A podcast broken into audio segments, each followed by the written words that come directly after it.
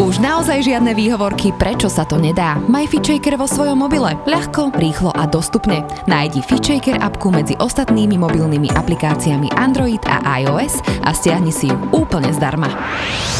Zdravo a fit s FitShaker podcastom. Tento podcast ti prináša virtuálne fitko FitShaker.sk, kde nájdeš stovky videí s profesionálnymi lektormi a fit inšpiráciu v podobe množstva skvelých receptov, článkov a kníh. Ahojte, pekný deň vám želám. Dnes je tu so mnou opäť Tomáš Malárik, fyzioterapeut, chiropraktik, osteopat a viscerálny terapeut. Ahoj Tomáš. Ahoj, ahoj, ďakujem pekne. My sedíme, ale po správnosti by sme teda k našej dnešnej téme sa mali postaviť. Myslíš si, že je v poriadku e, napríklad e, viac vykonávať činnosti stojí, pretože sa budeme rozprávať o sedavom spôsobe života? Ja by som chcel ležať.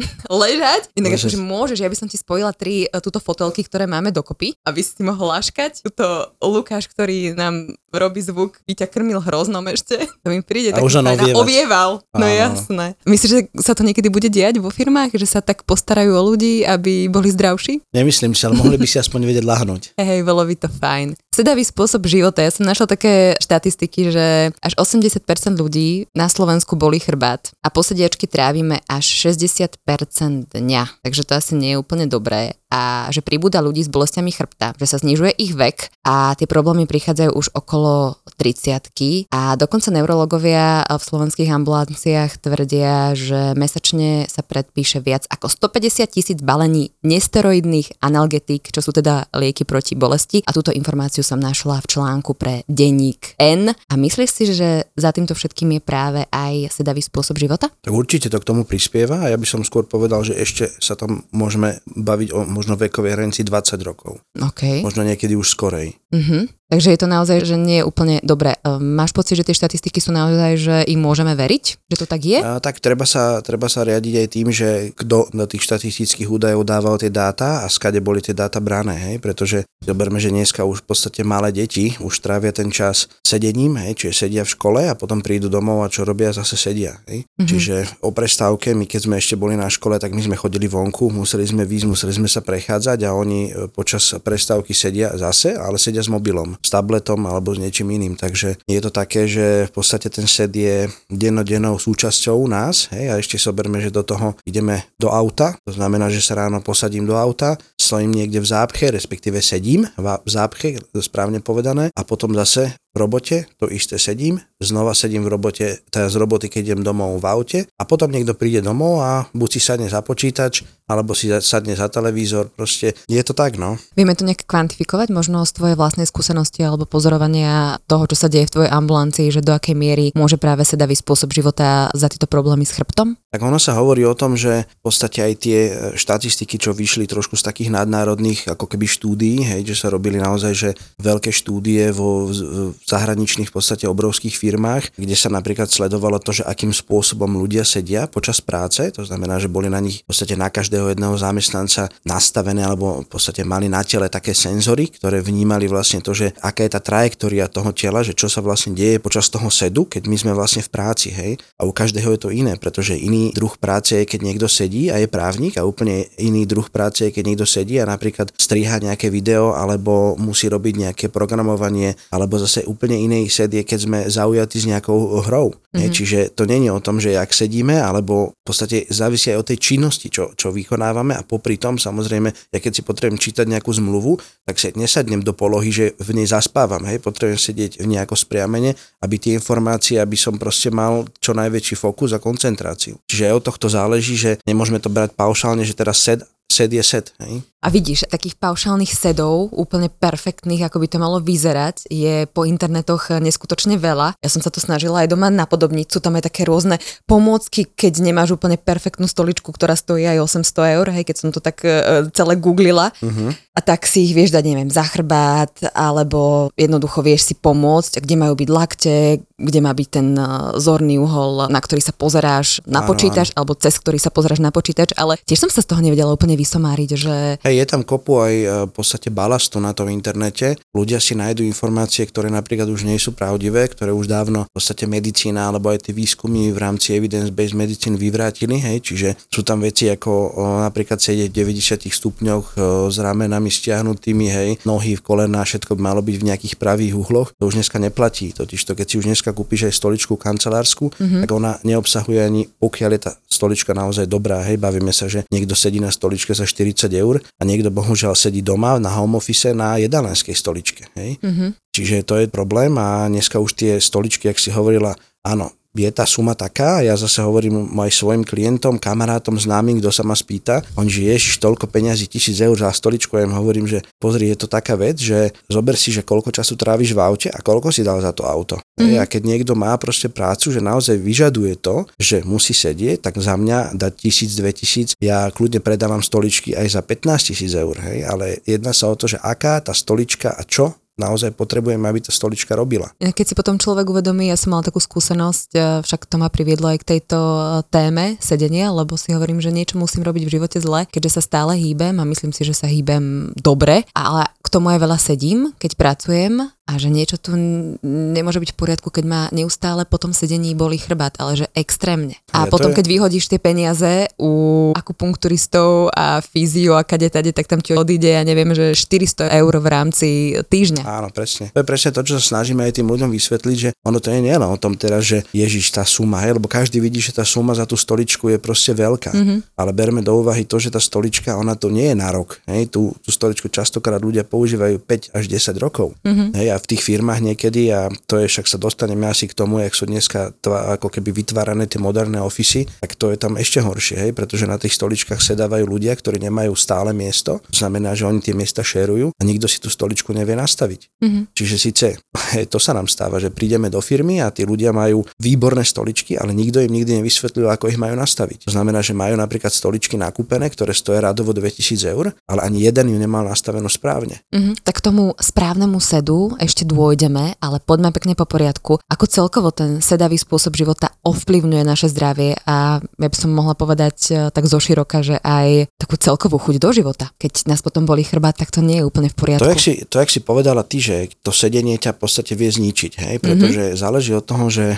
akým spôsobom si človek sadne. Tak, jak dneska ak nás tu usadili, že sadnite si pohodlne, aby sme na vás pripravili mikrofóny, tak toto veľa ľudí nezažije. Oni si sadnú, lebo si prečítali, že takéto by sa malo sedieť a tým pádom nedávajú do toho ten vlastný cit, ten vlastný feeling, ale oni sedia tak, že dobre, tak takto by to malo byť, tak to budem, vydržím to proste, hej. Mm-hmm. A to je presne to, že si sadnem nejako a potom sede, sa postavím a si poviem, že bože, že všetko ma bolí, krbát, lopatky, šia mi stúhla, hej. Zadok, niekomu trpnú nohy, hej. To sú všetko také veci, ktoré už sú naozaj závažné, lebo zober, že máš niečo robiť, máš nejakú príklad kreatívnu prácu a teraz nič iné neriešiš, len že ťa pícha medzi lopatkami a tuhne ti stále šia. Mm-hmm. Čiže aj tá, to, to zasahuje stále do tej práce a samozrejme aj do toho, čo potom ten človek v rámci tej práce vlastne vykonáva. Dobre, tak toto máme vlastne taký ten, ten pocit pri tom sede, ale poďme sa dostať možno k tým bolestiam alebo k tým chorobám, čo všetko môže spôsobiť zlé sedenie. No tak e, v závislosti od toho, že ako ten človek sedí, tak u každého z nás, berme to ja to tak zo všeobecným, hej, mm-hmm. pre mhm. poslucháčov, aby chápali, že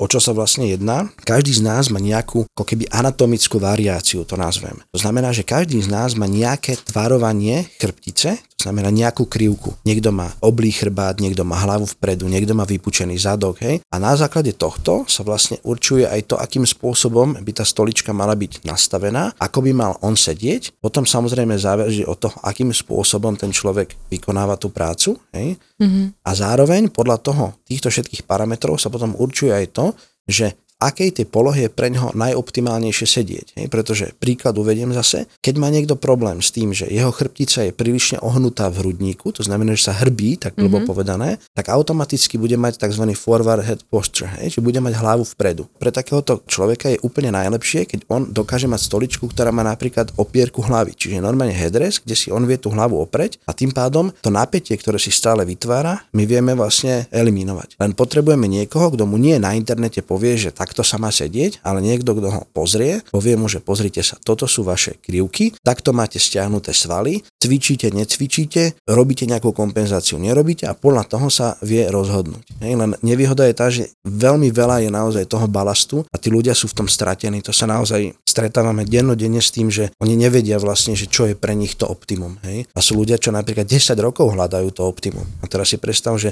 10 rokov sedíš a teraz kúpiš si napríklad 15 druhov stoličiek hej, za tých 10 rokov. Mm-hmm. Ale na každej stoličke sedíš inak, ešte do toho ti dajú iný stôl, máš inak stočený monitor, inde klávesnicu, niektorí, niektorí ľudia, ja mám klientov, ktorí majú 9 monitorov. Hej. Mm-hmm. A teraz, kde sa bude pozerať, čo je to primárny, ktorý je Hej, toto všetko treba vlastne do toho zladiť a ako náhle my máme takúto komplexnú informáciu, tak ten človek vie mať z toho výstup, že pozrite sa, takto budem sedieť a nájdeme vlastne pre neho optimálny model. A ja som od teba úplne chcela na záver optimálny model, aby si mi povedal uhlí, krivky, toto, toto a tam by bolo veľké rovná sa, že budeš mať zdravý chrbát. A teraz tak. si mi to úplne zase celé zrušil, že absolútne to neplatí. Absolútne neplatí, pretože my vieme, že tie krivky by nejaké mali byť. Mali by byť nejaké uhly, lebo s tými uhlami pracujú aj tie vývojárske firmy, tie, ktoré tie stoličky vyrábajú. Hej? A ako náhle my máme tie, tie uhly nejakým spôsobom predefinované, dané, tak to je to, čo vlastne tie kvázi stoličkové firmy, alebo teda tí, čo robia nábytky ofisové, tak oni sa naozaj na toto zameriavajú, že aby tá stolička už robila ten preset, to nastavenie toho tela, aby bolo čo najviac priblížené k tomu optimu. Uh-huh. Čo by si teda navrhoval, ako budeme postupovať? Zostaňme teda už pri tom sede a pri tej stoličke, lebo nejak nám od toho e, nechcú ísť ústa preč. Hej, ja by som to ešte tak ako keby pre tých poslucháčov rozdelil, že predstavme si, že má niekto naozaj že tzv. hyperlordózu, že má vypučený ten spodok chrbta, to znamená, že je prehnutý v krížoch. Hej. Väčšina takýchto, nazvem to, že postúr toho držania tela majú ženy. Hej, väčšinou je to tak. No a tým pádom, ako náhle si žena sadne do tejto pozície a my jej dáme stoličku, ktorá bude v 90 stupňoch, bude napríklad prílišne vysoko, tak ona automaticky využije to, že si sadne len na kraj tej stoličky a bude mať nohy opreté, lebo potrebuje mať nejaký komfort a tým pádom čo sa stane, že v tých krížoch spraví tú krivku, ktorá je pre ňu fyziologicky normálna, prirodzená, tak tu ona zafixuje. Mm-hmm. To znamená, že si sadne a bude mať taký istý vypučený zadok, ak nie viac, ako keď chodí, ako keď stojí, len do toho si zoberme, že ten spodok sa pri tom sede nehýbe. Mm-hmm. To mhm. znamená, že všetko, čo potom tým ženám tuhne, je šia, lopatky, predná časť krku, dekolt, hej, majú trpnutie rúk a toto sú všetko tie veci, ktoré sú spojené len s týmto. Čiže v takomto prípade my potrebujeme napríklad pre tú ženu alebo pre toho človeka, čo má takéto držanie tela alebo takú anatómiu, hej, my potrebujeme vytvoriť to, aby tá krivka v tých krížoch bola niečím podporená. A to sú už tie pomôcky, čo si spomínala, že existujú rôzne také v podstate válčeky, všelijaké také vánkúšiky, ktoré mm-hmm. sa vedia dať, či už je to aj do auta alebo do kancelárie, niekto to používa aj na sedačke, hej? Že si vlastne vypodloží ten chrbát, aj ty teraz sedíš a máš za sebou vánkúš, aby si sa cítila dva, fajn. Dva vánkúše, dva. jedna noha na zemi, druhá hore opretá a som vyzutá, lebo hej. takto sa mi dobre, dobre sa mi sedí. A teraz si predstav, že ty prídeš ku mne do ambulancie a mm-hmm. ja mhm. vlastne podľa toho, ako si sadneš predo mňa, ja viem, že čo ti je. Mm-hmm. Pretože ja viem, že aký spôsob toho sedu ty využiješ na to, aby si sa cítila komfortne. Ak sa cítiš komfortne, pretože veľa ľudí, keď si sadne pred niekoho, kto ho ide vyšetrovať, tak má stres. Mm-hmm. Čiže sedia neprirodzene, snažia sa sedieť vystrete, lebo tak sa na mňa pozerá, tak, tak sa to radšej... Som, táto má. Aha. Hej, čiže čiže to, to, to je také, že zase taká tá prílišná, nazvem to, že kontrola a prílišná korekcia toho je veľmi zlá. Hej, že to robia naozaj, že ľudia veľkú chybu v tomto. Asi aj celkovo v tom firemnom prostredí by bolo fajn, keby sa ľudia tak viac uvoľnili, možno mali priestor na to aj chodiť, e, vyzuť sa, chodiť bosy, vieš, keď tam majú nejaké, nejakú možnosť, nehambiť sa, chodiť e, bosy aspoň na chvíľočku, alebo nejaká miestnosť, keby tam bola, kde sa môžu vyvesiť. Ono to sú všetky tieto veci sa dneska v tých moderných ofisoch robia, len problém za mňa, čo sme spozorovali vlastne za tie roky v podstate praxe, lebo tiež tým, že fungujeme v rámci nejakej fyzioterapie a tejto ergonomie niekoľko rokov, tak my vidíme aj ten prechod, že čo sa vlastne deje. Dneska sú moderné ofisy, možno si to mala aj v tých otázkach, ale asi do toho plynule môžeme prejsť, mm-hmm. že sú vlastne open space alebo ofisy, ktoré sú častokrát čerované. Hej, to prišlo vlastne zo západu, že je vlastne miestnosť, ktorá vlastne môže byť použitá pre niekoľko firiem, hej, alebo tam ľudia chodia, ktorí sú freelanceri a tým pádom on si sadne tam, kde je voľné. Mm-hmm. Hej, a teraz si zober, že ja mám také skúsenosti, že príklad, človek manažér, ktorý pod sebou riadi napríklad 2000 ľudí po celom svete a potrebuje celý deň sa fokusovať, pretože má non-stop cally, non-stop má nejaké stretnutia, meetingy, potrebuje proste byť zavretý sám. Ale v dnešnom modernom svete bolo pre neho vyčlenená na hodinu zasadačka. Mm-hmm. Hej, lebo tak mm-hmm. taký je a potom, no tak sadni si niekde, kde máš miesto. A ja teraz mne sa stane, že mám klienta, ktorý má 1,90 m a on pracuje na takomto stoliku, jak my máme pred sebou, to znamená kafe stolík. Konferenčný. A, na, mm-hmm. hej, na, a to ani nie je konferenčný, hej, to je proste niečo, čo je v úrovni kolien. Hej, a teraz mm-hmm. on z 1,90 m si sadne a teraz na to si položí svoj notebook a šup, je tam 6 hodín. Konec. Hej, čiže to sa nebavíme o tom, že ho boli chrbát, jeho boli od nôh, opuchnú mu nohy, proste boli ho všetko. To sa nebavíme o tom, že teraz e, na druhý deň bude mať niečo iné. Na druhý deň ho čaká to isté, hej, ale môže si vybrať samozrejme druhé miesto, to je rovnako také isté, hej, len bude v inom rohu miestnosti. Hej, Dobre, alebo... tak buď budú ľudia húfne, ak si teda cenia svoje zdravie, odchádzať z takéhoto prostredia, alebo sa niečo musí zmeniť. V prvom rade asi si to musíme uvedomiť my sami, alebo tie bolesti nás k tomu nejakým spôsobom dovedú a čo by si teda odporúčal, ako postupovať možno krok za krokom k tomu, aby sme v tej našej práci e, si vytvárali v prvom rade teda my sami také prostredie, aby tie chrbty a chrbtice nekolabovali, neboleli nás, tak bolo ono, nám dobre. Ja by som to tak ako keby zhrnul tiež, že my to nevieme takisto nejako spaušalizovať, hej, pretože za mňa optimálny model by bol taký, že ja nemôžem ako keby rozdeliť ten office alebo takéto pracovné prostredie na to, že niekto bude sedieť iba za stolom, niekto bude sedieť napríklad iba na fidlopte, alebo sa budú povalovať na nejakých eh, fedbojoch alebo tulivákoch alebo niečom. Mm-hmm. Hej. Čiže to sú také veci, ktoré v rámci každého práce alebo to výkonu zamerania tej práce by malo byť aj to pracovné prostredie nastavené. Hej? Čiže pre človeka, ktorý má mať sústredenie a robí obrovský manažerský v podstate kus roboty, hej? že napríklad má pod sebou toľko ľudí, má zahraničné kolie, niekoľko hodinové napríklad, tak on potrebuje mať úplne iné súkromie a úplne inak nastavené napríklad aj tú meetingovku, aj to, kde sa oni stretnú, ono musí byť inak nastavená. Neviem, či si niekedy počula o tom, že sa napríklad niektoré meetingovky robia tak, že sú meetingovky, ktoré sú na krátke stretnutia, mm-hmm ktoré sú vyslovene briefing, hej, že prídem, postavím sa, to sú častokrát niekde v strede miestnosti, majú stmávovacie sklá, alebo také, že sa vedia vlastne sklo zmeniť na mliečne, aby to nebolo vidieť a vlastne prídu tam na 50 minút a to je väčšinou stojí. Hej, čiže oni tam stoja, majú tam monitor, prípadne mhm. projektor, mm-hmm. rýchlo sa preberú veci, vytvorí sa stratégia a odchod. Potom sú zase ďalšie, a to už nazvem možno, že rokovačka, kde už majú ľudia kreslá alebo stoličky, na ktorých sa vedia húpať. OK, to pomáha? To pomáha, Prečo? pretože to pomáha tvoreniu v podstate tých myšlienok, tá kreatíva. To, to vidíš na ľuďoch, že aj tuto som videl, ak som sem išiel, že koľko ľudí z týchto IT firiem musí telefonovať na chodbe, že telefonujú pred výťahom, lebo on musí chodiť. Mm-hmm, rozumiem. Nie? Čiže sú potom ďalšie, ďalšie miesta, že síce firmy vytvorili napríklad také, že nazvem to, že telefónne budky hej, do ofisov, ktoré majú také akustické peny, ale nie každému to vyhovuje si sadnúť a rozprávať s niekým. Toto je ale v rámci tej kreativity to, že možno mozog funguje iným spôsobom, tak, že potrebujeme stáť a tak ďalej. Ale keď sa vrátim naspäť eh, ku chrbtici, tak eh, možno ako často je dôležité sa minimálne postaviť. Už len to nám asi vie pomôcť. Tie normy sú, že 20 minút. Že každých mm-hmm. 20 minút by sa mal človek na chvíľočku postaviť. Taká tá naozaj, že nevyhnutnosť by som to dal, že minimum je aspoň za tú hodinku. Hej, mm-hmm. Že zmeniť to. Ale zase, je to o tom, že ako ten človek má nastavené to prostredie. Pretože keď má on zoptimalizované e, to prostredie, že naozaj sedí správne a má dobrú stoličku, kvalitnú stoličku, majú nastavenú, majú nastavenú na seba, na ten svoj typ práce, nemám s tým problém ani sedel aj 2-3 hodiny. Mm-hmm. Hej, tie štatistiky vlastne, čo sme ešte začali na začiatku, tak oni rozprávajú o tom, že pokiaľ človek vykonáva činnosť dlhšie ako 6 hodín denne, my už nevieme spraviť tej činnosti ako keby kompenzáciu inou činnosťou. Už musíme riešiť samotnú činnosť. To znamená, že keď niekto 6 hodín sedí a sedí zle, tak nestačí, že si potom na večer 20 minút zacvičí. To ho, nevytrhne ho to z toho. Hej? Mm-hmm. Čiže on už musí priamo meniť ten set. A toto je dôležité a nedá sa to takisto, že nejako globálne zobrať, lebo to by aj tie firmy museli trošku inak na tých zamestnancov v podstate pozerať a zároveň nie všade je to zrealizovateľné, hej, takéto niečo. Mm-hmm.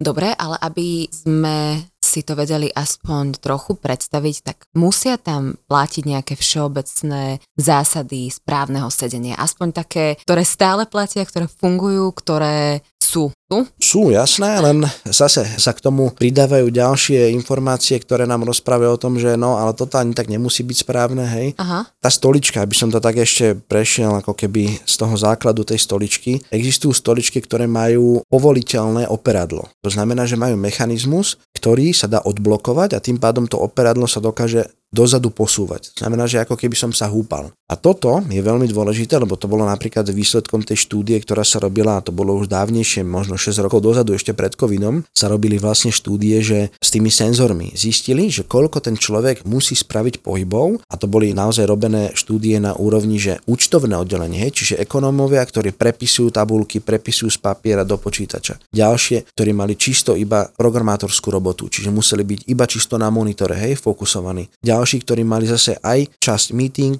čas mal nejakú svoju robotu, možno odbiehal, zmenil meetingovky, zmenil pracovnú, ako keby tú skupinu, v ktorej pracuje. A oni to spriemerovali a vlastne zistili to, že to telo potrebuje mať tú stoličku dostatočne voľnú na to, aby dokázala sa prispôsobiť na všetky druhy toho pohybu. To znamená, že ja keď si chcem niečo prečítať a teraz není mi to jasné, tak sa nakloním k tomu monitoru a dám sa bližšie. Mm-hmm. Hej. Málo ľudí začne to teraz cez lupu scrollovať, že zväčším si to. Hej. Radšej sa priblížim, lebo zmením tú pozíciu, je to prirodzené. Takže tá stolička akoby by mala kopírovať, môj pohyb. pohyb. A čo ešte tak. ďalšie by mi mala umožňovať? Dobre, dajme tomu, že idem si vyberať tú stoličku, čo všetko by mala splňať. No, v prvom rade by mala mať tento mechanizmus, uh-huh. aby som to vedel od, od, odblokovať v podstate. Hej. To je tiež pre nás veľmi veľkou takou zábavou, keď prídeme a na tom pracovisku 95% stoličiek má zablokovaný ten mechanizmus. Oni ho tam majú, ale ho majú zle nastavený a tým pádom ho radšej zablokujú, proste, aby sa nehojdali. Uh-huh. Nehojdajte sa jak v škole. Hej, nehoďajte sa ako v škole a teraz si zoberieme tú školu, ktorá je napríklad v Švédsku a bereme to tak, že, že Škandinávia je v ergonomii top sveta, nie, oni robia, to sú aj najlepšie firmy vlastne na stoličky, ktoré pochádzajú vlastne zo Škandinávie, alebo najstaršie firmy sú myslím, že zo Švajčiarska, z Nemecka. A to sú vlastne napríklad firmy, ktoré kúpiš detskú stoličku od nich pre dieťa na doma a tá stolička sa stále húpe. OK, super. Ale švedské deti na takých stoličkách sedia v škole. To znamená, mm-hmm. to, čo nás nutili, že vystretí opretí, tak oni nie sú ani vystretí, oni sú síce opretí, ale hojdajú sa. Mm-hmm. Hej, pretože zase pri tých deťoch to dáva tu ten pocit, že vlastne vedia sa sústrediť, hej, nemajú vlastne ako keby takéto nutkanie, že, že už sa neviem koncentrovať, tak už strátim proste z toho, z tej témy vlastne koncentráciu. Mm-hmm. Čo aj v rádiách sa moderuje, uh, že stoja ľudia lebo ak ideš na, do toho vstupu, tak Presne. ideš, postavíš sa, máš svoju stabilitu. Je tam iný drive potom. Úplne iný drive a potom si na chvíľočku znova sadneš. Hej, Hej. no jasné, funguje to takto. A dobre, to mi pripomína Fidloptu. A neviem, či to ešte teraz vôbec je uh, ako keby funkčné, ale viem, že bol taký veľký boom, že všetci mali feedlopty farebné. A... Hej, hej, bol to boom pár rokov dozadu. Trošku sa z toho upustilo, pretože sa prišlo na to, že tie feedlopty sú trošku na tom pracovisku nebezpečné a nakoľko nebola tá kontrola, hej, tá feedlopta nemala žiadne body uchytenia, to znamená, že sa to tam ponevieralo po tých ofisoch. Mm-hmm a veľa ľudí vlastne si sadlo a tá lopta im odišla, hej, šmykla sa a tak ďalej, mm-hmm. čiže stávali sa aj úrazy. Takže na to vlastne kvázi BOZP alebo títo ľudia, čo vlastne dohľadajú, tak e, v mnohých krajinách to vlastne paušálne zakázali. Hej. Čiže na to zase reagovali tie firmy, ktoré vyrábajú stoličky, že vyrobili sedenia, ktoré sú dynamické a zároveň vlastne sú aj bezpečné. Hej? Čiže ja napríklad na takej stoličke pracujem denodene, že ja mám dynamický set, to znamená, že ja na tej stoličke veľa ľudí, keď ma pozoruje pri tej práci, že mi prídu celé rodiny na terapiu, oni sa bavia na tom, že jak dokážem na tej stoličke okolo toho môjho stola pracovného, kvázi toho terapeutického, jak dokážem okolo neho na tej stoličke fungovať. Mm-hmm. Lebo ja takisto v niektorých prípadoch v mojej práci musím stáť, v niektorých potrebujem, aby som ja sedel, aby som sa vedel fokusovať, koncentrovať na tie ruky, hej? alebo na nejakú prácu, čo potom už idem ďalej robiť. No a tieto stoličky dávajú zase veľkú výhodu, pretože tým vzniklo obrovská možnosť, že na jedného zamestnanca v podstate prípadá na jednu hodinu denne, hej, je zase taká norma, jedna stolička, ktorá je v takomto dynamickom sede. To znamená, že predstavme si, že bežný pracovný čas 8 hodín mm-hmm. a teraz každý ten zamestnanec, alebo je to bráne v rámci tých štatistík na skupinu, to znamená, že na 8 zamestnancov je jedna stolička takéhoto charakteru. By mala byť. By mala byť, hej? Aby to si znamená, ju prestriedali? Áno, oni si ju prestriedajú počas toho dňa. To si neviem ani predstaviť v takých uh, úplne reálnych podmienkach. Dá sa to spraviť, jasné. No a dokonca mm-hmm. dneska v tých kanceláriách to aj tak aj navrhujú to, už aj tie, tie projektové architekti to vlastne už tak navrhujú, že už urobia to, že naozaj každý má svoj nejaké strategické miesto a teraz sú určité stoličky, ktoré si oni ako keby vedia vybrať z toho skladíku alebo majú tam niekde položené mm-hmm. a tu si na ten čas vlastne dá a sadne si na ňu. Mm-hmm. Spomenul si Škandináviu a ja by som ešte sa možno pozrela niekde inde do zahraničia, že aká je tam kultúra sedenia ešte iná, takú, ktorú môžeme odkúkať. Alebo nejaké správanie sa zamestnancov, možno iné, že si tak dovolia sa v tom ofise uvoľniť. Zase je to podľa mňa striktne závislé od toho, že čo ten človek vykonáva, aký, aký je ten druh tej práce, hej, alebo že s čím sa on tam musí potýkať, pretože nemôžeme brať napríklad Áziu v tomto, hej. Veľa ľudí, aj ja, ja mám takú skúsenosť, že prídu a teda, no viete, ja sa snažím sa pracovať tak, že ja si dám do tureckého sedu na stoličku a tak ďalej a teraz si zoberme, že dá sa do tureckého sedu, ale stoličku má na koliečkach, hej. Mm-hmm. Čiže je to také zase trošku na tej hranici tej bezpečnosti, ale nazvem to, že ani sa tak nedá na tie trendy pozerať, lebo tie trendy sú globálne, hej, a tá Škandinávia to v podstate určuje celo celosvetovo. Čiže je to také, že v Amerike oni tam majú trošku, trošku voľnejší ten režim a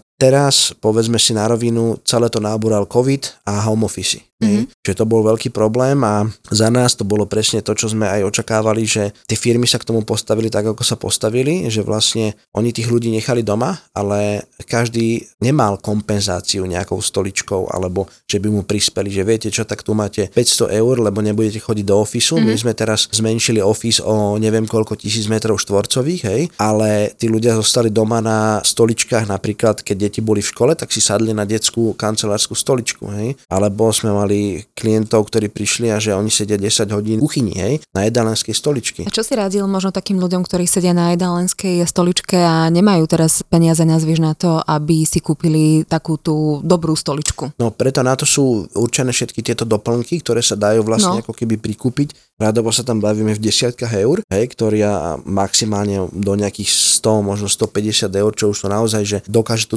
stoličku zmeniť. Hej? Mm-hmm. Čiže sú rôzne sedáky, sú rôzne opierky a tak ďalej. Ale čo sme im radili také, že naozaj low cost varianta je, že meniť tú pozíciu. Pretože tým, že je človek doma, tak není ovplyvňovaný žiadnym iným pracovným kolegom, žiadnym nejakým, e, nazvem to, že tým... E, Kultúrou korp- sedenia. Presne, mm-hmm, že máš na sukňu a sa tam... Áno, takouto identitou, hej, že pozor na to, že takto to má byť. Čiže sme im radili to, že proste zmente to, hej, že začnite ráno, že máte raňajky, dajte si raňajky a pokračujte už na tom, na tom stolíku v podstate, robte tam hodinku, dve a potom choďte do obývačky a sadnite si na sedačku a dajte si ten notebook na kolena, hej. Mm-hmm. Ak sa to dá spraviť, hej, samozrejme niekto potrebuje mať veľký monitor, nedá sa to u nich spraviť, hej, čiže zase závisí to od toho, ale tam bola obrovská výhoda, že vedeli sme to meniť, hej, že naozaj tá naša rada bola, že kľudne láhnite si aj do postele, láhnite si na hodinku, na pol hodinku na brucho, dajte si notebook pred seba a pracujte tak, opretá na, takej... na, a, jak, jak sfinga v podstate. Sfinga, pozícia kobry trošku. Presne, mm-hmm. taká, no, no. Mne veľmi dobre funguje, možno, že to niekoho inšpiruje. Ja mám tým, že pracujem tiež z domu, stand-by e, podložku jogovú a vyslovene, že každé dve hodinky, keď ma bolieval teraz chrbát dosť intenzívne, tak moja rutina sa stala presne sfinga, kobra a non-stop to akože išlo a som si na to už tak zvykla, že aj keď ma ten chrbát neboli, tak akoby naozaj si, si dávam pozor. No, že však cvičívala som to, ale toto akoby, že som si povedala, že toto musí byť. Tým, mm-hmm. že sedíš, musí to byť. A keby možno aj v ofisoch mali takto podložku, tak by to bolo fajn, že tí ľudia sa môžu ísť natiahnuť. Dneska sa už dá napríklad, neviem, či sa dočítala aj o tých, o tých treadmilloch, o tých vlastne bežiacich pásoch, respektíve to sú chodiace pásy, mm-hmm. ktoré majú častokrát a sa dá nájsť aj pás, ktorý netreba ani pripájať na elektriku, hej, že on má vlastne magnetický odpor a on ide veľmi pomaly, hej, on ide 4-5 km za hodinu a, a ja mám klientov, ktorí majú v ofise, majú pod svojim stolíkom, majú mm-hmm. stol, ktorý sa dá zdvíhať, výškovo nastaviteľný, hej, či bude elektrický alebo hydraulický, to je jedno, a niektorí majú mechanický, že tam majú také koliečko, prečo nie, hej, zdvihnem si to koliečkom, dám si to do pozície, ako keby som bol niekde na, jak sú tie cateringové stoly, je proste standby stolík, ale pod sebou mám taký malinký, je to, nie, nie je to veľké, nie je to jak bežecké pásy, ale je to niečo menšie, dneska to sa dá kúpiť do 300-400 eur, taký pás. A zase pre mňa, keď to niekomu poviem, on že ježiš 300-400, zoberte si koľkokrát to využijete. Hej. Mm-hmm. Porovnaní s tým, že si niekto kúpi za 500 eur e, nejaké oblečenie, hej, mm-hmm. tak toto je taká, pre mňa je zase vec, čo treba to zvážiť, hej Čiže takéto niečo je veľmi fajn aj na to domáce použitie, že naozaj presne pre takých ľudí, čo potrebujú ten pohyb, hej, že napríklad telefonuje on sa potrebuje prechádzať, tak môže sa prechádzať, ale zároveň sa prechádza na mieste. Hej. Mm-hmm. Niekto si možno povie, alebo ja, ja si poviem, keď sa vciťujem do niekoho iného alebo do seba, že ako ja fungujem, že niekedy mám chuť si dať pomaly tú nohu za hlavu, keď si ne, neviem, ako si mám sadnúť už, vie, že stále to striedam, napríklad tiež sedávam v tureckom sede, ale potom sa tak zastavím a poviem si, že počkaj, a nesedíš teraz zle, že nerobíš si zle, ale na druhej strane sa mi v tom sedí dobre,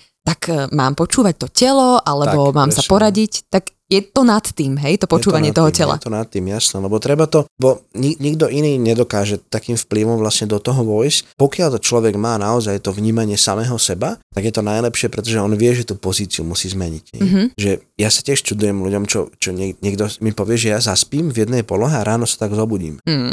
Hej, to je pre mňa je to, to je nepredstaviteľné, ale pre ňoho je to úplne v pohode. On sa ráno zobudí a proste má síce na jednej strane zležané vlasy, ale OK. Mm-hmm. Čo si myslíš o tom, že ľudia by si naozaj mali zaradiť bicyklovanie alebo nejaký taký uh, pohyb ešte pred prácou, že odporúčaš to? Nie je to pre každého, mm-hmm. hej, uh, hlavne ranný šport. Toto je také, že tiež berme do úvahy to, že naše podmienky, hej, je, je to iné, keď niekto žije niekde, kde má nejakú priemernú teplotu 20 stupňov, hej, že v podstate ráno ide slniečko, hej, mm-hmm. ale zase berme Štokholm príklad, ktorý je celý na bicykli postavený, alebo Amsterdam, tam prší, je tam zima, hej, a ľudia idú na tom bicykli, čiže je to aj o takom nastavení, že akým spôsobom Samozrejme u nás cesty, hej, cyklocesty, povedzme si na rovinu, že toto nie je proste to práve orieškové, hej, že vidíme, že niektoré tie cyklochodničky proste skončia v nejakej zastávke, budove a tak ďalej, mm-hmm. ale je to fajn, lebo zase prídem do tej roboty a už mám to telo metabolicky trošku inde navnímané, hej. Už som niečo pre seba spravil, už je tam nejaký výdaj. Zase neviem to paušalizovať, pretože niekto sa napríklad cestou do roboty na tom bicykli, aj keď je po rovine, sa spotí. Ako náhle sa nemá kde prezliesť ten človek, to skončí ešte horšie, pretože jemu vlastne to spotenie a následné zachladnutie mu spraví zase ešte horšie na tie svaly, ako keby napríklad išiel tým autom a sedel. Hej, alebo... Čo sa tam deje, keď nám tie svaly zachladnú? Je to naozaj také nebezpečné? Že... No sú ľudia, ktorým to naozaj robí veľmi veľké spazmy. Hej. Je to zase od typov, lebo každý z nás má iné to tkanivo, tak niekomu vadí prievan. Napríklad celosvetovo vyšlo, že ten prievan v podstate nemá vplyv na to, že by nás malo seknúť, hej? alebo že by sme mali mať problém, lenže sú ľudia, ktorí povedia, že ale ja to cítim, hej? A ja ho nebudem presviečať, že štatistika vyšla tak, že nie, hej? že je to blbosť. Hej? Čiže niekto si potrebuje dať pás, keď je chladno, tak si dávajú také tie teplé pásy okolo krížov, také bedrové, Áno. lebo on cíti, že keď to má v teple, tak v tom teple mu to lepšie funguje. Za mňa je to super, pretože navníma to, že keď to má teplé, alebo keď si to drží v teple, tak ten chrbát je v bezpečí. Uh-huh. Čiže... A je to naozaj tak, že to teplo nám teda robí veľmi dobre na tie svaly. Lebo ja to napríklad teraz cítim, preto sa ťa na to pýtam, už ide také obdobie, že jeseň, že ešte je slniečko a večer vychádzam tak, no. o pol deviatej a hovorím si, že no utekaj, utekaj, si spotená, tak. lebo sa ti niečo môže stať. Takže no to je, je to tak, hej? Obdobie, áno, Aha. presne, pretože my sa aj ráno, hej, ráno je relatívne chladno, ľudia sa naobliekajú a teraz cez deň je tak, ako máme dneska, že je teplo proste, hej, čiže oni sa spotia a tým pádom to telo tým trpí, hej, čo sa tam deje vlastne na úrovni toho svalu alebo chrbta pri týchto výkyvoch teplot, že to takto vnímame? Ono ja to vysvetlím na princípe turistického ruksaku. Hej, tam je to najčastejšie, čo sa aj v našich vlastne ambulanciách stáva, že ľudia prídu po tej turistike a potom, keď na to boli vymyslené presne tie oblečenia, tzv. funkčné prádlo, hej, že on vlastne ten odvod toho potu je vlastne není v kontakte s tou kožou. Hej? Čiže jedná sa o to, že my ako náhle máme zahriatý sval, máme zahriaté podkožie, tak vzniká tam nejaká hyperemia, že sa prekrví to svalstvo, ale aj podkožie, aj koža, tak automaticky pri chladnom pocite dochádza k konstrikcii, hej, vazokonstrikcii, čiže dochádza k stiahnutiu nielen ciev, ale stiahuje sa v podstate všetko, aj svalové vlákna, stiahuje sa fascia, proste všetko, ono, ono to reaguje, hej.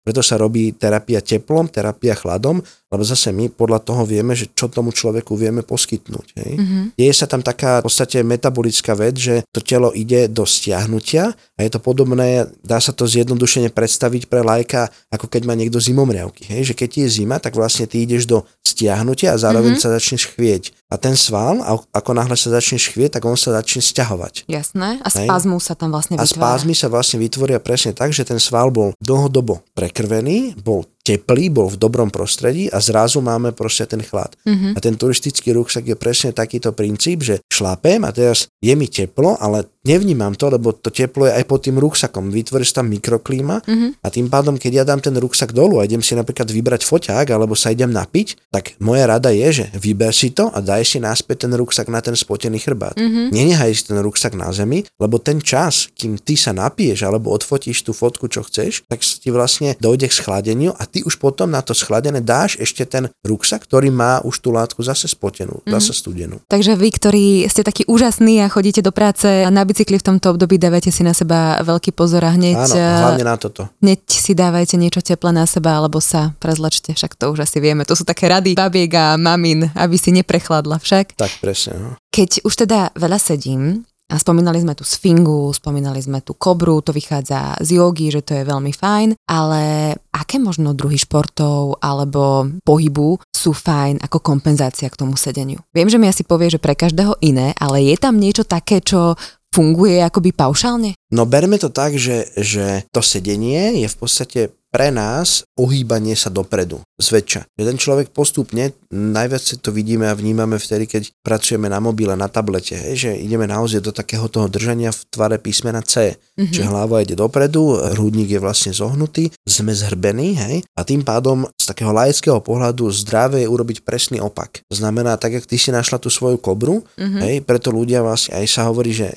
treba si ísť zaplávať, urobiť nejakú zmenu, hej. To je presne, že keď ja sedím a napríklad si sadnem po 8 hodinách alebo 6 hodinách sedu v kancelárii, si sadnem na bicykel, tak som pre ten chrbát moc nespravil, hej, lebo na tom bicykli som zase takisto. Mhm. Ale napríklad, keď už idem behať, idem si zacvičiť, idem si hrať tenis, volejbal, niečo, hej, to je veľmi individuálne, že u každého to robí podstate ten efekt trošku iný, ale za mňa je dôležité urobiť kontrapohyb. To znamená, keď sa predkláňam dopredu, tak si musím urobiť kompenzáciu tým, že sa zakloním, hej. Mhm. Takže aj počas dňa je možno veľmi fajn si urobiť zo pár takých záklonov. Záklonom alebo spraviť na takú tzv. distrakciu, že spravím si odľahčenie tej chrbtice. Preto, jak si hovorila, že niekto má hrazdu, hej, Aha. alebo sa aspoň zavesím rukou, rukami sa oprem o vlastne stôl pracovný a nechám sa vyvesiť tak, aby tá chrbtica sa odľahčila. To znamená, že spokrčím si kolena a nechám postupne tú váhu tela padnúť dolu, ale držím to na vystretých rukách. Rozumiem. To znamená, ja spravím kontrapohyb. Ja napríklad aj mám veľa klientov, ktorým odporúčam to, že začnite robiť stojky, stojkové cvičenia. A nemusí to byť čisto stojka,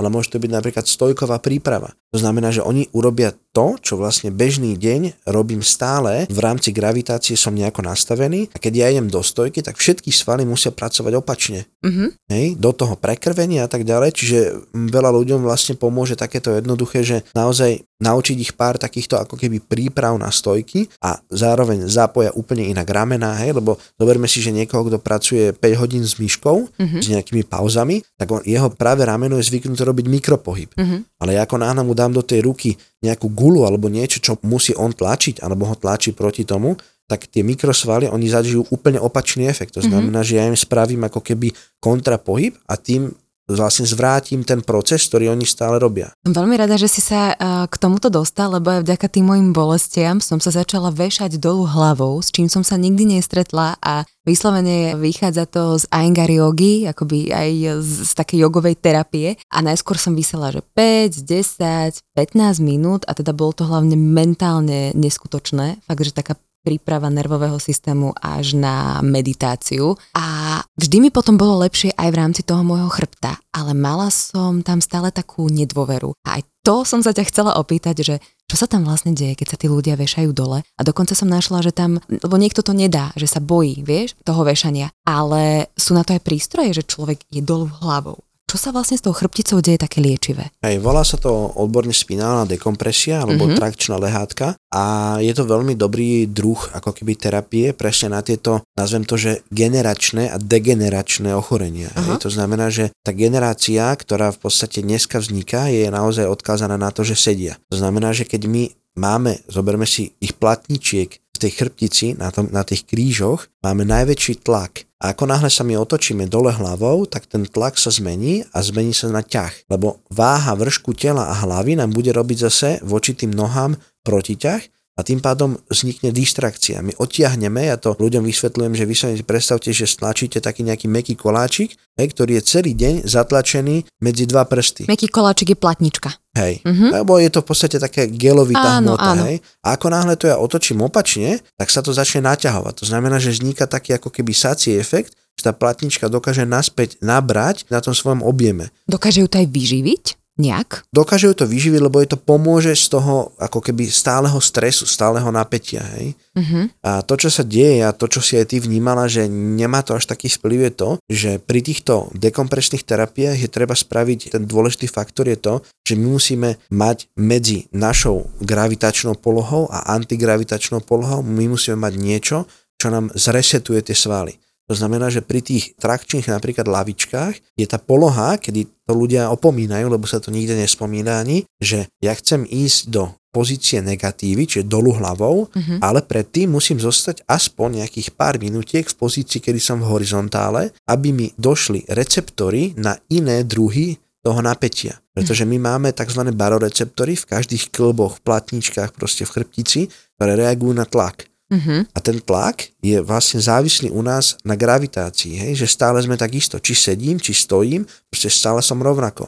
Ale ako náhle sa ja dám veľmi rýchlo z pozície gravitačnej, Stoja? do antigravitačnej, Aha. že idem do negatívy, tak tie receptory sa zbláznia na chvíľku. A to je to, čo v tvojom tele nevytvorí úľavu, ale vytvorí stresové napätie. A nie je to dobré? Nie je to niečo také, akoby, že ten eh, systém môj vnútorný sa prepne a to sa má udiať? No len on alebo sa nevie nie? prepnúť, lebo on sa dostane do stresu. Aha, takže predtým, ako sa idem vešať, alebo ktokoľvek sa ide vešať, alebo dáva si to trakčné lehátko, Áno. je nutné si na 5 minút lahnúť do ľahu do šavasány, dajme tomu? Áno, napríklad je to dôležité to, že aj pri tých trakčných lavičkách je tá tendencia taká, že človek musí nájsť nejaký svoj, nejaký taký centrálny bod. To znamená bod, cez ktorý sa bude to telo otáčať. Väčšinou je to niekde v oblasti pánvy.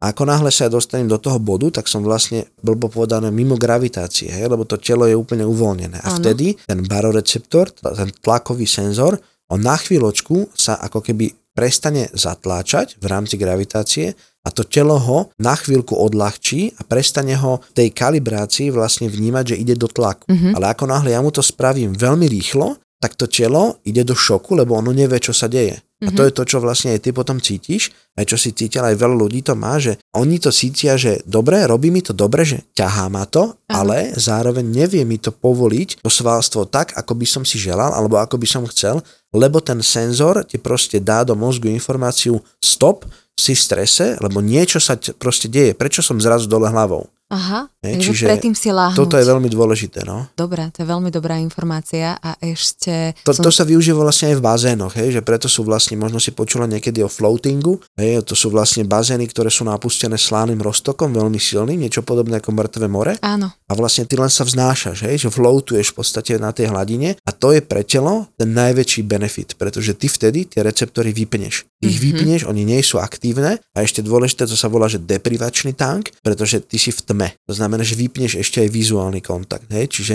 to telo je absolútne vlastne z tých receptorov vypnuté a vtedy vieš zregenerovať. Mm-hmm. Sa hovorí, že vlastne 40 minút v takomto floatovacom, ako keby v tej floatovacej pozícii, ti nahrádza na telo regeneráciu 8 hodín spánku. A máš to odskúšané? Mám to odskúšané. A? Čo, čo to... Milujem to. Okay. Ja to milujem naozaj. No. Aha, to je veľmi fajn, čo mi hovoríš. A v dnešnej dobe mi to celkom akože dáva zmysel možno aj pri ľuďoch, ktorí majú pocit, že nevedia sa zastaviť a nevedia vypnúť tak, absolútne tak. pri ničom, tak Len to môže byť taký dobrý začiatok. majú trošku problém s tou psychikou, lebo keď človek zažije to, že zrazu ma nič neťahá, nič nebolí a som v nejakej pozícii, lebo ono sa to ťažko chápe človeku, čo to nezažil. Hej? Lebo to je presne to, čo som spomínal na začiatku. Každý z nás má nejakú krivku chrbtice. Ako náhle si ja láhnem do toho roztoku, alebo respektíve láhnem si, niekto to pocíti aj na vodnej posteli napríklad, takéto mm-hmm. niečo, hej, tak ten systém ti umožní tú chrbticu a tie svaly dostať do takej polohy, aké sú pre teba ako keby v bežnom živote nezrealizovateľné. A to je presne to, čo tomu telu potom pomôže, lebo zrazu ono má šok a zistí, že no ale ja som zašokované, ale teraz nič sa nedieje, to znamená, že nastáva harmónia, hej? Mhm. nastáva mm-hmm. presne ten stav, čo my potrebujeme aj v rámci tých terapií, pre nás potrebujeme doceliť homeostázu, hej, aby to telo dokázalo sa samoliečiť a tým pádom ho necháme vlastne v takejto rovine. Mm-hmm. Tu hovoríš o liečení a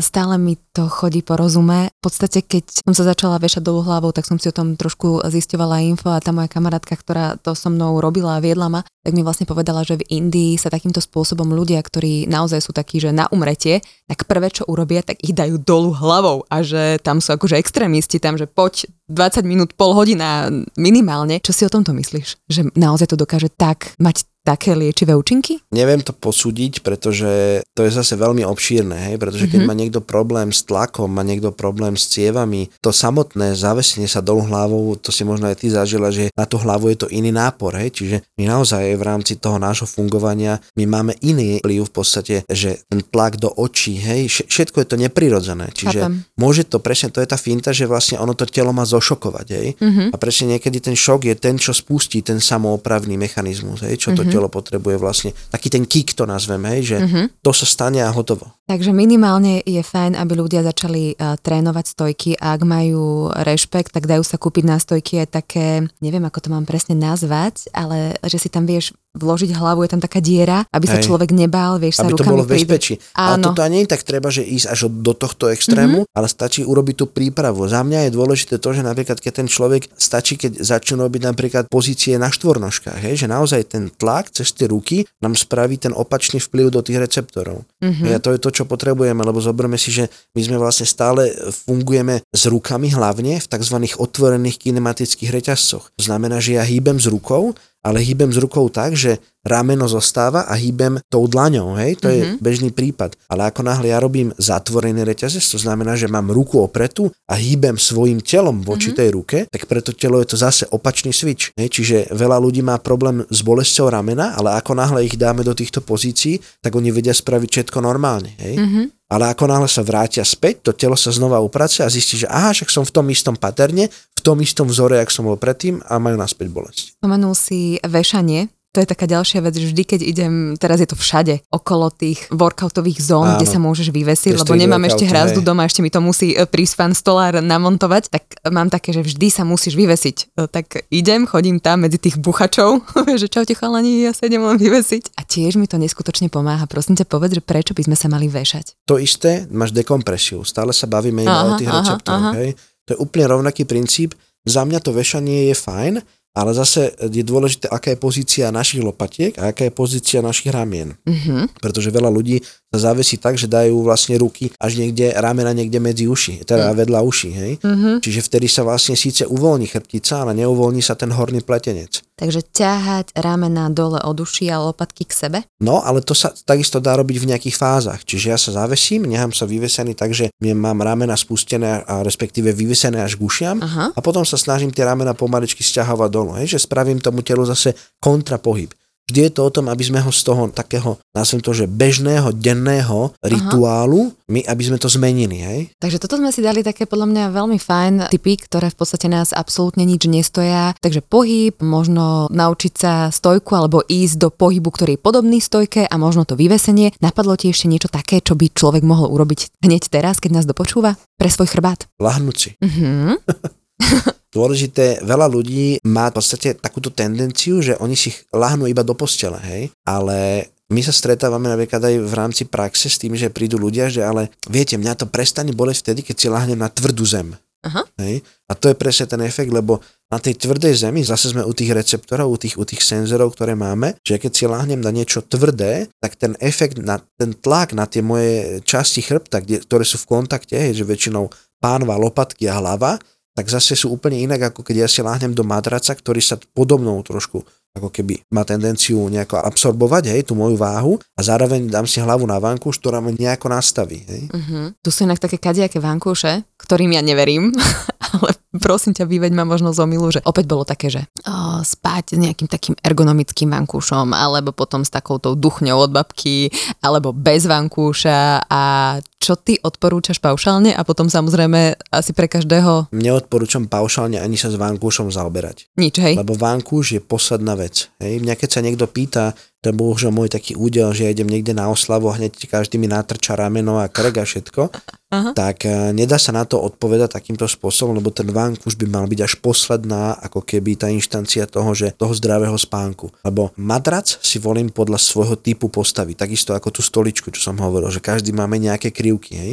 Teraz si zober mňa a teba mm-hmm. porovnaní, hej. Mm-hmm. Ty máš podľa mňa trikrát tak dlhý krk ako ja. Lenže, a ja ako náhle si láhnem, tak s mojou dĺžkou krku a so šírkou ramien, mm-hmm. keď si láhnem na tvrdý matrac alebo na zem, tak mne sa ani hlava nedotkne zeme. Mm-hmm. Hej, čiže kdežto ty máš ďaleko už uvoľnenejší ten krk a ramená ti vedia oveľa menej vplývať do toho, že ideš do tlaku. A toto je veľmi dôležité, že my pokiaľ máme nejakú konštitúciu tela, zase hovorím nejakú anatomickú variáciu, podľa toho by sme mali voliť matrac a ten matrac sa ešte prispôsobuje tomu, že aká je naša spácia poloha. Niekto je čistý spáč, niekto spí iba na boku, mm-hmm. niekto iba na chrbte, hej, niekto to musí meniť a niekto to zase v čase svojho života sú ľudia, ktorí nevedeli nikdy spať na bruchu, hej? ale mali nejaký problém a zrazu sa naučili spať na bruchu a nevedia spať na chrbte. A už musíme na to zareagovať, už by mali meniť ten madrac a zase podľa toho madracu a podľa tých spacích poloh sa volia tie vankúše. Mm-hmm. Ja som mhm. mal jedno také obdobie, to ma mala veľmi polovička rada, lebo sme vyvíjali svoje vankúše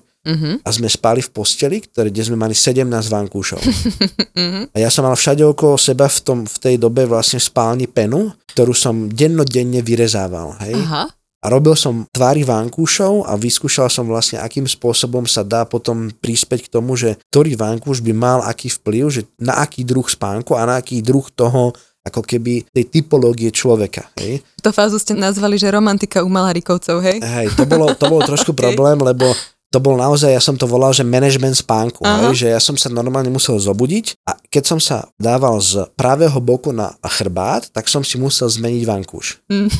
Hej, čiže ja by som to... asi, vieš čo, chod spať ku susedom, prosím ťa. Bolo to náročné a naozaj, že a teraz napríklad mám obdobie, že spím s tou duchnou, jak sa hovorilo mm-hmm. kedysi, že normálne mám, teraz som sa naspäť vrátil k tomu a zase ten trend bol taký, že nikto ma nechcel nejako počúvať, až som sa potom zase stretol s výrobcami e, vlastne matracov a, a takýchto ako keby doplnkov na spanie, či už sú to periny, vankúše. A ten trend sa zase vracia k tomu naspäť, že tam zase sú tie to pápery a také tie, mm-hmm. hej, mm-hmm. že také tie klasické, presne, jak, jak sme mali, že tá hlava sa zaborila, jak si pamätáme tú mm-hmm. babičku v tých rozprávkach. Že ti hej, nebolo že, vidno. Áno, že, že ju ten vlastne ten vankúš obalil. ale zase mne to vyhovuje z toho hľadiska, že ja si ten vankúš viem zožmochlať hociako. Áno. A vlastne podľa toho typu ako keby tej spánkovej pozície si zvolím aj to, ako ten vánku zožmochlám. Hej. Mm-hmm. Povedz mi ešte, čo si myslíš o futónoch? Takéto tvrdé spanie viem, viem, na zemi. Pre niekoho super. Aha. Ale zase musí to byť typovo človek, čo mu to vyhovuje. Hej. Ty by si mohla na futóne spať. Ja, ja, si my... ja Prečo neviem. myslíš? No, konštitúciu tela na to máš, hej. Aha. Ale ja keď si na to lahnem, tak to je to isté, ako keď si niekto ide, že idem kempovať a kúpi si takú tú samonafukovaciu, takú, takú karimatku, hej. A to sú vlastne 2 cm vzduchu, ktoré Aha. sú iba vlastne, blbo povedané, klam na telo, hej. Áno si láhnem a v podstate ja, keď na takomto niečom spím, že ideme niekde kempovať, tak ja musím voliť, že normálne si so sebou nosím väčšiu náfukovačku, lebo ja inak mám obrovské bolesti medzi lopatkami a je to presne kvôli tomu, že ten tlak mi potom vytvorí najviac napätia do ramien a cez ramena sa mi to cez lopatky preniesie medzi lopatky. A prečo moja predispozícia tela je ako keby celkom vhodná na tvrdé spanie? Lebo máš dlhé končatiny hej, a trúb relatívne ako keby mobilný na to, aby si sa vedela v tých spacích polohách uvoľniť, aj keď ten madrac je tvrdý, hej. Uh-huh, uh-huh. Čiže je to tak, že ja už to mám kvázi nakúkané, že aký ten typ človeka čo môže robiť a ono je to zase veľmi také, to nazvem, že závisí od toho, že aký je ten trend, hej. Uh-huh. Že mám ľudí, ktorí sú napríklad naši klienti a oni robia e, bojové športy. A pri bojových športoch je proste moderné a naozaj, že to tam patrí spať na futóne. Áno. Oni proste spia, pretože je to naozaj, že akože čas toho ich športu, čas toho ich ako keby tej Životného filozofie. štýlu, filozofie. Hej, hej, presne. A spia na tom, aj keď im to nevyhovuje a naučili sa to. Taká disciplína, asi nejaká aj Hej. taká askéza mi tam možno ja príde. Ja napríklad spávam stále s tehotenským vankúšom. Oh. Čiže to minulo sa na mne zabávali, sme boli v takom hoteli v Alpách a naozaj, že hotel na úrovni a ja som tam prišiel a pod pazuchu som mal svoj tento vánku, že? A ten recepčný na mňa pozeral, že teda, že Máte macika? Okay, hej, no, no. A tak mu hovorím, že sorry, že ja neviem, do čoho idem, že ja, ja potrebujem byť akože funkčný, mm-hmm. takže ja no, no, toto používam a ja to nosím všade, hej, že mm-hmm. naozaj, že ten vánku, že pre mňa aktuálnej, lebo nebolo to, v minulosti som to nepotreboval, lahol som si na brucho, zmenil som to ale to je presne tá fáza toho tela, že teraz som v takej fáze, že potrebujem na tú hlbokú regeneráciu ten vankúš, aby som sa vedel proste mm-hmm. zrelaxovať. A to ešte používam taký extrémne dlhý, hej, že to má 170 cm. Mm-hmm. No od sedavého spôsobu života a sedenia sme sa dostali vlastne e, komplexne, mám pocit, že úplne ku všetkému, ale presne o tom to je. A stále mi to s tebou vychádza, že každý sme úplne iný, tak e, je fajn sa možno poradiť a za jednu hodinu to individuálne človek vie naozaj veľmi rýchlo vyriešiť s fyzioterapeutom alebo s odborníkom. Presne, presne. Je to, ja nemám rád v tomto to kliše, hej, že proste bolí ma chrbát a kúp si tvrdý madrac a choď plávať. Hej. To sú dve najhoršie veci, čo naozaj vedia aj tí odborníci, aj tí lekári povedať a mám proste pocit, že oni to ani nechcú počúvať, hej, že aj to plávanie, ja poviem niekomu, že prosím vás, že vy len neplávajte, len neplávajte. Mm-hmm. Že prečo však, ale všetci mi to hovoria, že no a cítite sa dobre v tej vede? No nie, no nie. No viete, a teraz som začnem vysvetľovať, to sú presne tie receptory, to sú tie svaly, hej, že my v tej vode my sa nevieme o nič opreť. Mm-hmm. Že je to plávanie, plávanie je super, hej, ale plávanie ako také nám nepomôže k tomu, aby sme vlastne zmenili ten chrbát. A teraz si zoberme aj, aj koľko tým deťom vlastne uškodíme, keď ich dáme plávať, oni na to nie sú prispôsobené. Hej. Oni, oni nemajú to nastavenie tých svalov, nemajú nastavenie tých receptorov a my ich dáme do vody a tamto telo je úplne stratené. Nie sú v tom ani spokojní a šťastní. Nie. To je tá najdôležitejšia je, no, a mm-hmm. teraz to sú všetko už potom veci, čo idú do psychiky, hej. Mm-hmm. Zachádza to vlastne už do, do iných úrovní toho života, ale zase nepočúvame to, hej. To je, mm-hmm. to je mhm. presne o tom, jak si na začiatku sme si povedali, že každý sme nejaký a treba, treba to nájsť, hej. Mm-hmm. Tomáš, ďakujem ti veľmi pekne, že si prišiel. Kde ťa ľudia môžu nájsť, alebo tvoj tým, lebo ty vedieš tým? My sme v Bratislave, nájdu nás na internete, v podstate Fyzioklinik je názov našej kliniky a sedíme aktuálne na mlínskych nivách, takže budeme radi, keď by ste chceli nejaké takéto rady podstúpiť a to isté aj potom v rámci tej ergonómie všetko vlastne v rámci takýchto vecí vieme zobrať pod svoje krídla. Ďakujem ti ešte raz a sme veľmi radi, že ste boli spolu s nami. Majte sa ešte dobre, ahojte. Ďakujem pekne. Počúvali ste Feature podcast. Ja som Adriš Pronglová a teším sa na vás na budúce.